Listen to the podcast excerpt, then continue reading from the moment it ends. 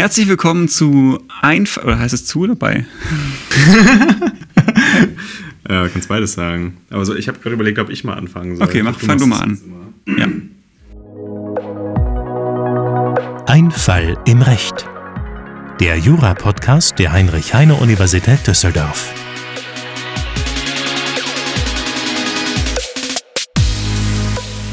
Herzlich willkommen bei Ein Fall im Recht, dem Podcast, wo wir im mittlerweile zweiwöchigen Rhythmus einen Fall aus dem Alltag besprechen und für euch aufarbeiten. Mein Name ist Philipp Offergeld, ich bin wissenschaftlicher Mitarbeiter am Lehrstuhl von Professor Potzun. Und ich bin Clemens, auch am Lehrstuhl von Herrn Potzun. Und heute habe ich uns einen Fall mitgebracht, oder wir, und da geht es um eine wilde Karnevalsparty. Und da war die Stimmung vielleicht ein bisschen zu gut. So gut? Ja, das ist äh, eskaliert, könnte man sagen. es war nämlich der Tag vor Rosenmontag. Und dann wurde in, in der Stadt, ich glaube, das war Erfurt, ein großes Festzelt aufgebaut. Und äh, große Party natürlich. Und dann gab es eine Tanzfläche im Zelt an irgendeiner Stelle. Und auf im restlichen Bereich wurden dann so Bierbänke halt aufgestellt, Tische, so ein bisschen, dass man sich da hinsetzen kann. Also nichts Ungewöhnliches. Ja, einfach eine Party-Location.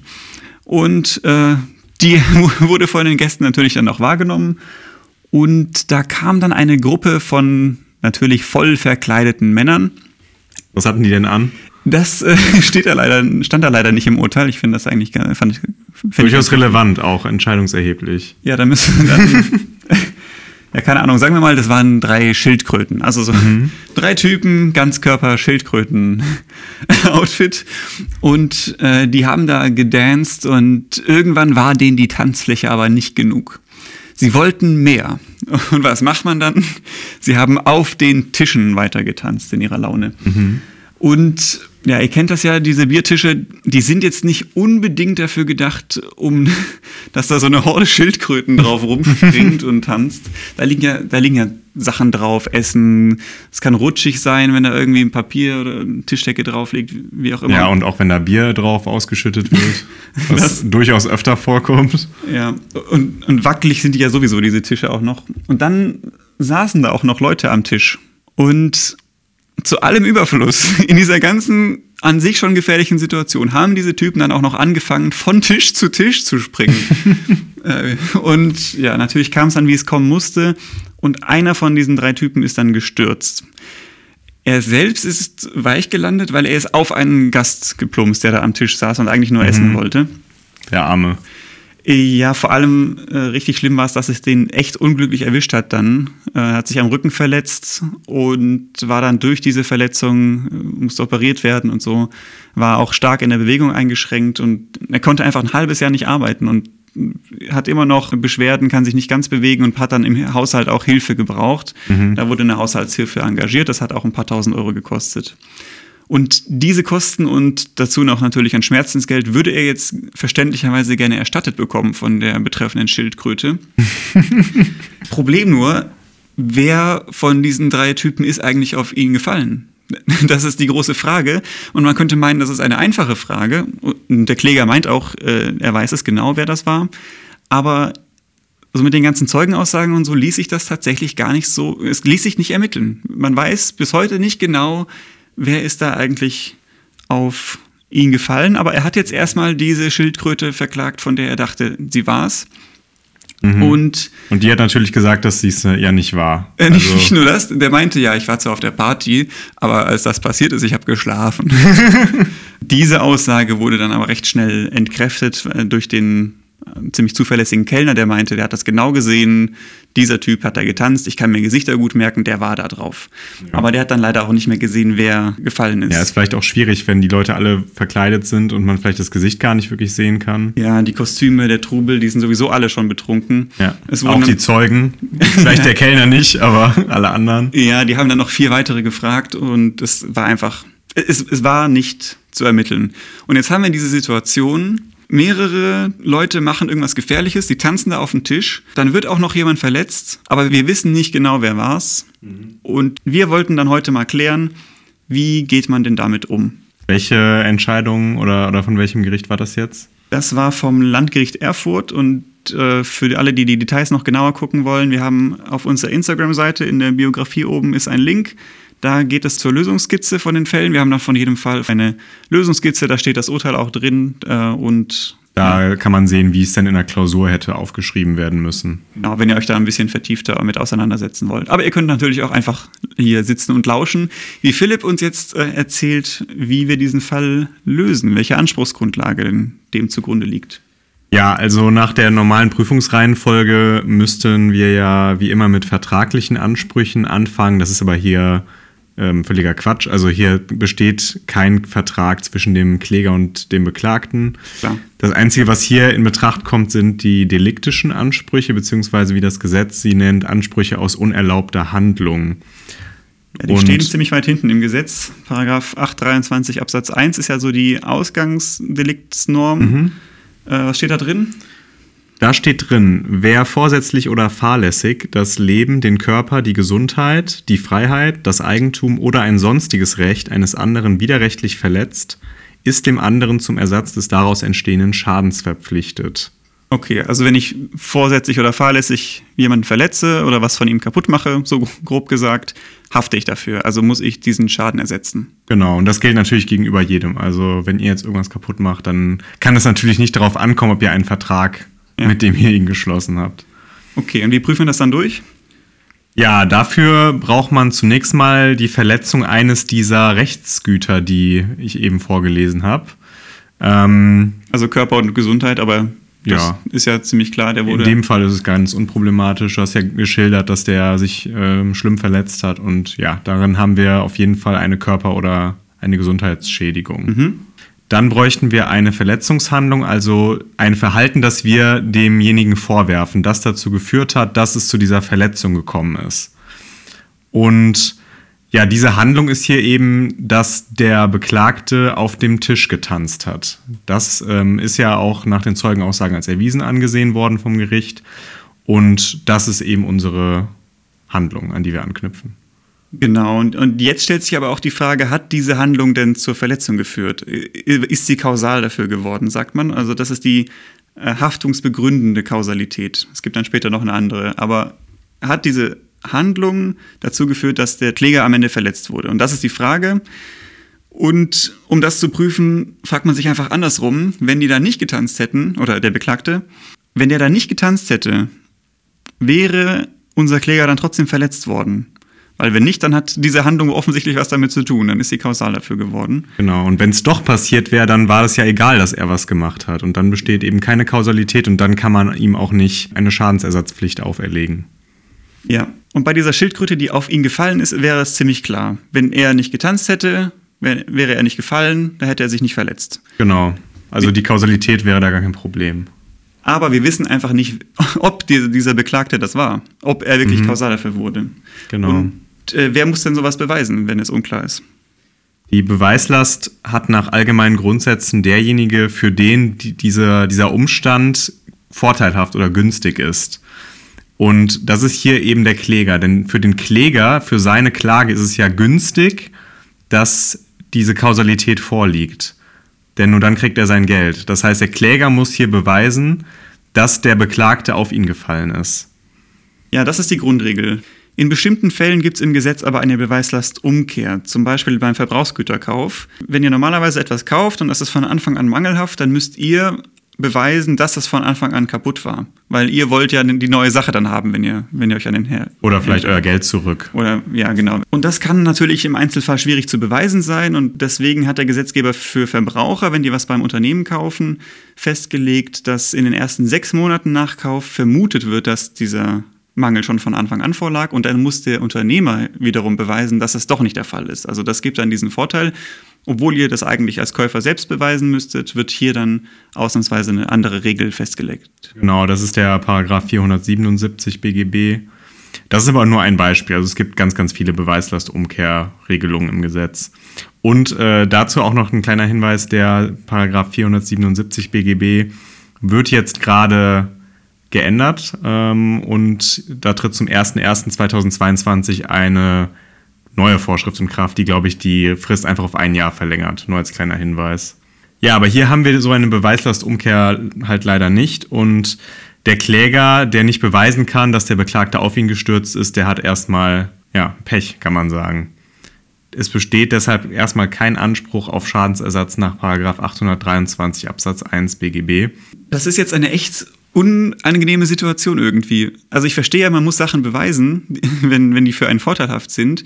Aber wir haben jetzt auf einer Seite den Typen, der Geschädigte, wurde verletzt, hatte große Schmerzen, diesem große Schäden entstanden, tausende Euro. Und er kann ja wirklich gar nichts dafür. Und auf der anderen Seite haben wir dann drei Leute und wir wissen genau, diese drei Leute waren da und alle drei sind gefährlich besoffen auf diesen Tischen rumgetanzt. Und das wissen wir auch, dass sie da getanzt haben. Das ist ja alles bewiesen. Aber die sind jetzt nur deshalb fein raus, weil wir nicht wissen, wer genau da runtergefallen ist. Das ist irgendwie unangenehm. Ja, zum Glück hat der Gesetzgeber, so schlau wie er ist, für solche Fälle auch eine Sonderregelung vorgesehen. Und die ähm, liegt in Paragraph 830 Absatz 1 BGB. Kennen viele nicht, ist aber durchaus auch mal wichtig in manchen Fällen. Da steht drin, erstmal der Satz 1, haben mehrere durch eine gemeinschaftlich begangene unerlaubte Handlung einen Schaden verursacht, so ist jeder für den Schaden verantwortlich. Das ähm, hilft uns hier jetzt nicht weiter, denn das setzt voraus, dass ich quasi mit jemandem mich abspreche, im, im, ja, um es etwas runterzubrechen, ein, eine, eine Handlung vorzunehmen. So Mittäter beispielsweise fallen darunter. Aber das haben wir hier nicht. Also wir haben jetzt hier keine Anhaltspunkte dafür, dass die sich in irgendeiner Form abgesprochen hätten oder so, diese, diesen Schaden da zu verursachen. Der wichtige Teil für uns ist jetzt der Satz 2. Da steht, das gleiche gilt, wenn sich nicht ermitteln lässt, wer von mehreren Beteiligten den Schaden durch seine Handlung verursacht hat. Okay, und damit wollte der Gesetzgeber dann genau diese Konstellation lösen? Genau, der hat sich genau diese Situation vor Augen geführt, indem es irgendwie klar ist, dass es mehrere Leute gab, die mit ihrem vorwerfbaren Verhalten einen Schaden hätten verursachen können, aber einfach nicht klar ist, wer es jetzt genau war. Da gibt es irgendwie, finde ich, ein ganz gutes Beispiel, um sich das zu merken. Angenommen, drei Leute werfen gleichzeitig einen Stein auf eine Fensterscheibe, dann lässt sich einfach nicht, oft nicht genau sehen, welcher Stein hat kurz vorher vor den anderen jetzt die Scheibe getroffen und diese zerstört. Dann kann es auch nicht sein, dass jetzt keiner haften muss, weil alle wollten vorsätzlich diese Scheibe zerstören. Ja, das ist noch ein eindrücklicherer Fall. Aber was ist eigentlich, es klingelt bestimmt bei einigen die Alarmglocken in dubio pro reo, im Zweifel für den Angeklagten. Wenn wir nicht genau wissen, wer es war, dann müssen wir noch jemanden freisprechen. Ja, das kennen wir aus dem Strafrecht. Ähm, klingt doch erstmal ganz gut. Dieser Grundsatz besagt, dass im Zweifel, wenn eine Sachlage unklar ist, zugunsten des Angeklagten zu entscheiden ist. Da merkt man aber jetzt schon terminologisch, dass das hier auf unseren Fall gar nicht passen kann, denn wir sind ja hier in einem Zivilprozess und da gibt es gar keinen Angeklagten, da gibt es einen Kläger und einen Beklagten. Genau, gut, dass wir das einmal klarstellen. Und es gab in diesem Fall tatsächlich auch ein Strafverfahren parallel. Wir wussten, das stand da jetzt nicht dabei, aber wahrscheinlich dann wegen fahrlässiger Körperverletzung. Mhm. Und in diesem Strafverfahren wurde der Beklagte dann auch freigesprochen.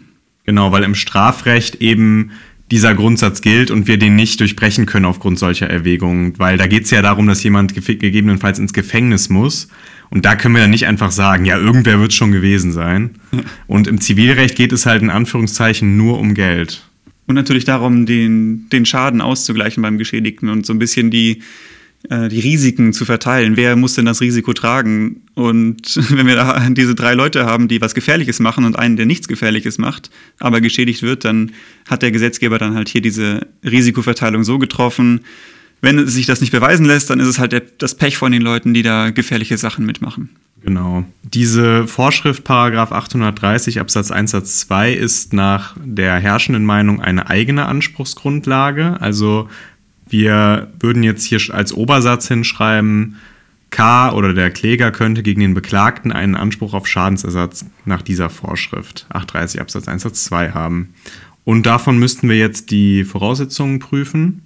Dafür gibt es im Prinzip drei wesentliche Schritte. Der erste Schritt ist, dass bei jedem der Beteiligten, also bei jedem der drei, die hier auf dem Tisch getanzt haben, ein anspruchsbegründendes Verhalten vorliegt, abgesehen von der Kausalität. Also wenn wir uns quasi vorstellen, könnten wir beweisen, dass derjenige tatsächlich der war, der gestürzt ist, würde der Anspruch dann bestehen. Das soll halt dafür sorgen, dass nach wie vor die weiteren einschränkenden Voraussetzungen gegeben sein müssen, wie dass es trotzdem rechtswidrig gewesen sein muss, natürlich, was passiert ist. Also im Prinzip prüfen wir dann trotzdem diesen Paragraph 823, den wir vorhin hatten. Genau, wir prüfen jetzt Inzident die übrigen Voraussetzungen von Paragraph 823 Absatz 1. Okay, und das, wenn wir uns erinnern, die, die erste war die Rechtsgutsverletzung, die Verletzung, also die, die hatten wir schon. Dann die Verletzungshandlung, das Tanzen auf dem Tisch. Und dann waren wir aber stehen geblieben bei der Frage der Kausalität. Genau, und die würden wir jetzt hier unterstellen. Das okay. lassen wir sozusagen außen vor. Dann müsste das Ganze auch noch rechtswidrig gewesen sein. Und wir sagen hier, allein weil die durch ihr Verhalten eine Verletzung hervorgerufen haben, gehen wir erstmal davon aus, dass es rechtswidrig war. Das ist diese Lehre vom Erfolgsunrecht. Genau. Und dann in Ausnahmefällen, zum Beispiel bei einer Notwehr, dann sagen wir, es ist doch nicht rechtswidrig. Aber im Grundsatz erstmal, die haben jemanden durch ihr Verhalten verletzt. Es war wahrscheinlich grundsätzlich rechtswidrig. Genau, und es gibt hier auch keine Anhaltspunkte für irgendeinen Rechtfertigungsgrund. Und dann müssten sie natürlich auch noch vorsätzlich oder fahrlässig gehandelt haben. Vorsatz kommt hier nicht in Betracht, ja. Die ähm, Leute wollten dann nicht irgendwie auf die Leute stürzen und sie verletzen, ja. Also kommt nur Fahrlässigkeit in Betracht. Dafür gibt es im Gesetz in Paragraph 276 Absatz 2 BGB eine Legaldefinition. Da steht drin, dass fahrlässig handelt, wer die im Verkehr erforderliche Sorgfalt außer Acht lässt. Da muss man sich einfach fragen, welches Verhalten kann man von den Leuten verlangen in der Situation? Wie müssen sie sich verhalten, um andere nicht zu verletzen oder unnötige Gefahren zu schaffen?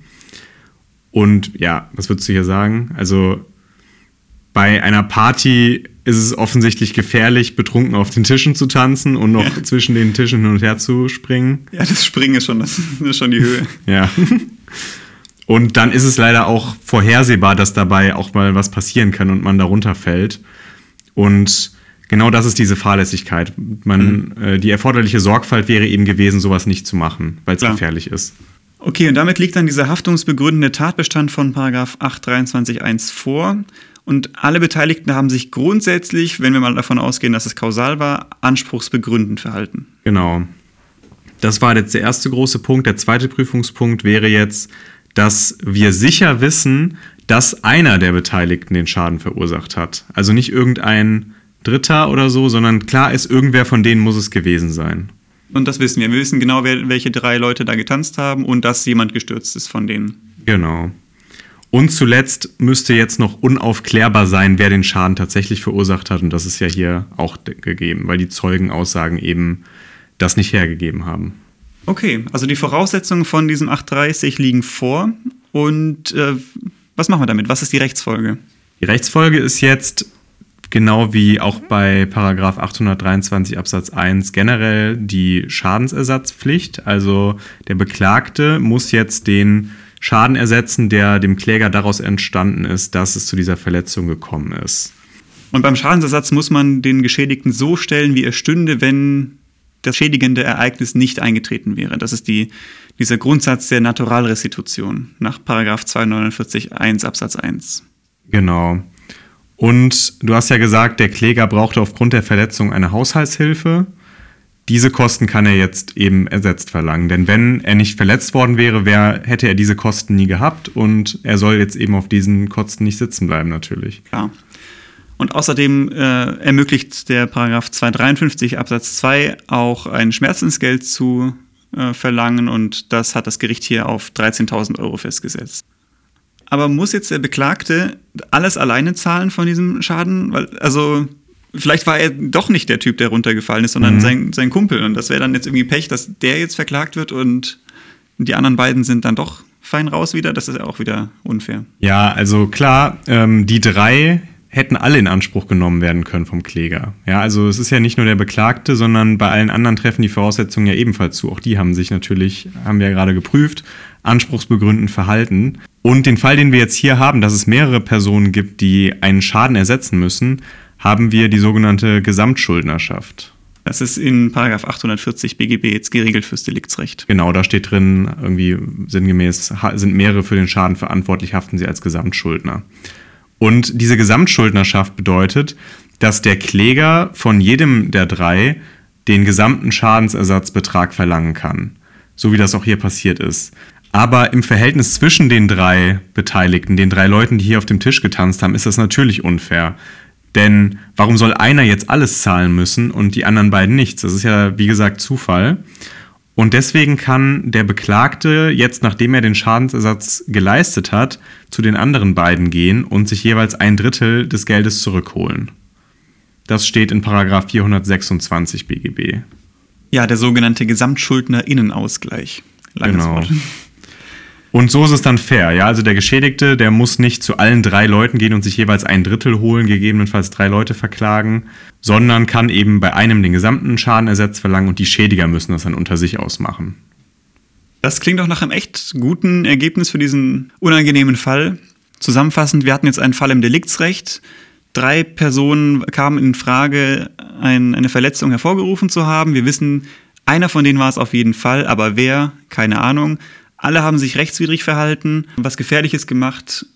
Und in diesem Fall kann der Geschädigte von jedem, kann sich einen aussuchen und von ihm den vollen Schadensersatz verlangen. Und die müssen dann unter sich aufteilen oder streiten, wer, wer es jetzt eigentlich wirklich war und dann. Im ähm, Zweifel muss halt jeder ein Drittel dann zahlen am ja. Ende. Aber die klären es jedenfalls unter sich und der Geschädigte bleibt nicht darauf sitzen, nur weil das mehrere waren und die Beweislage unklar war. Genau. Den ganzen Fall findet ihr in unserer Instagram-Beschreibung verlinkt, Einfall im Recht.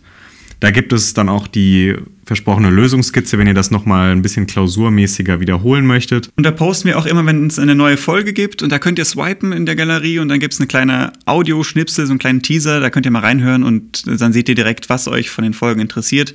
Äh, gilt natürlich auch für alle Folgen, die es bis jetzt schon gab. Oder ihr abonniert uns bei Spotify oder bei eurem sonstigen Podcast-Player und dann seht ihr eh direkt, was passiert. Oder so. Also, danke fürs Zuhören. Ich hoffe, eure Partys gehen glimpflicher aus, es bleiben alle gesund und dann hören wir uns bald. Ciao.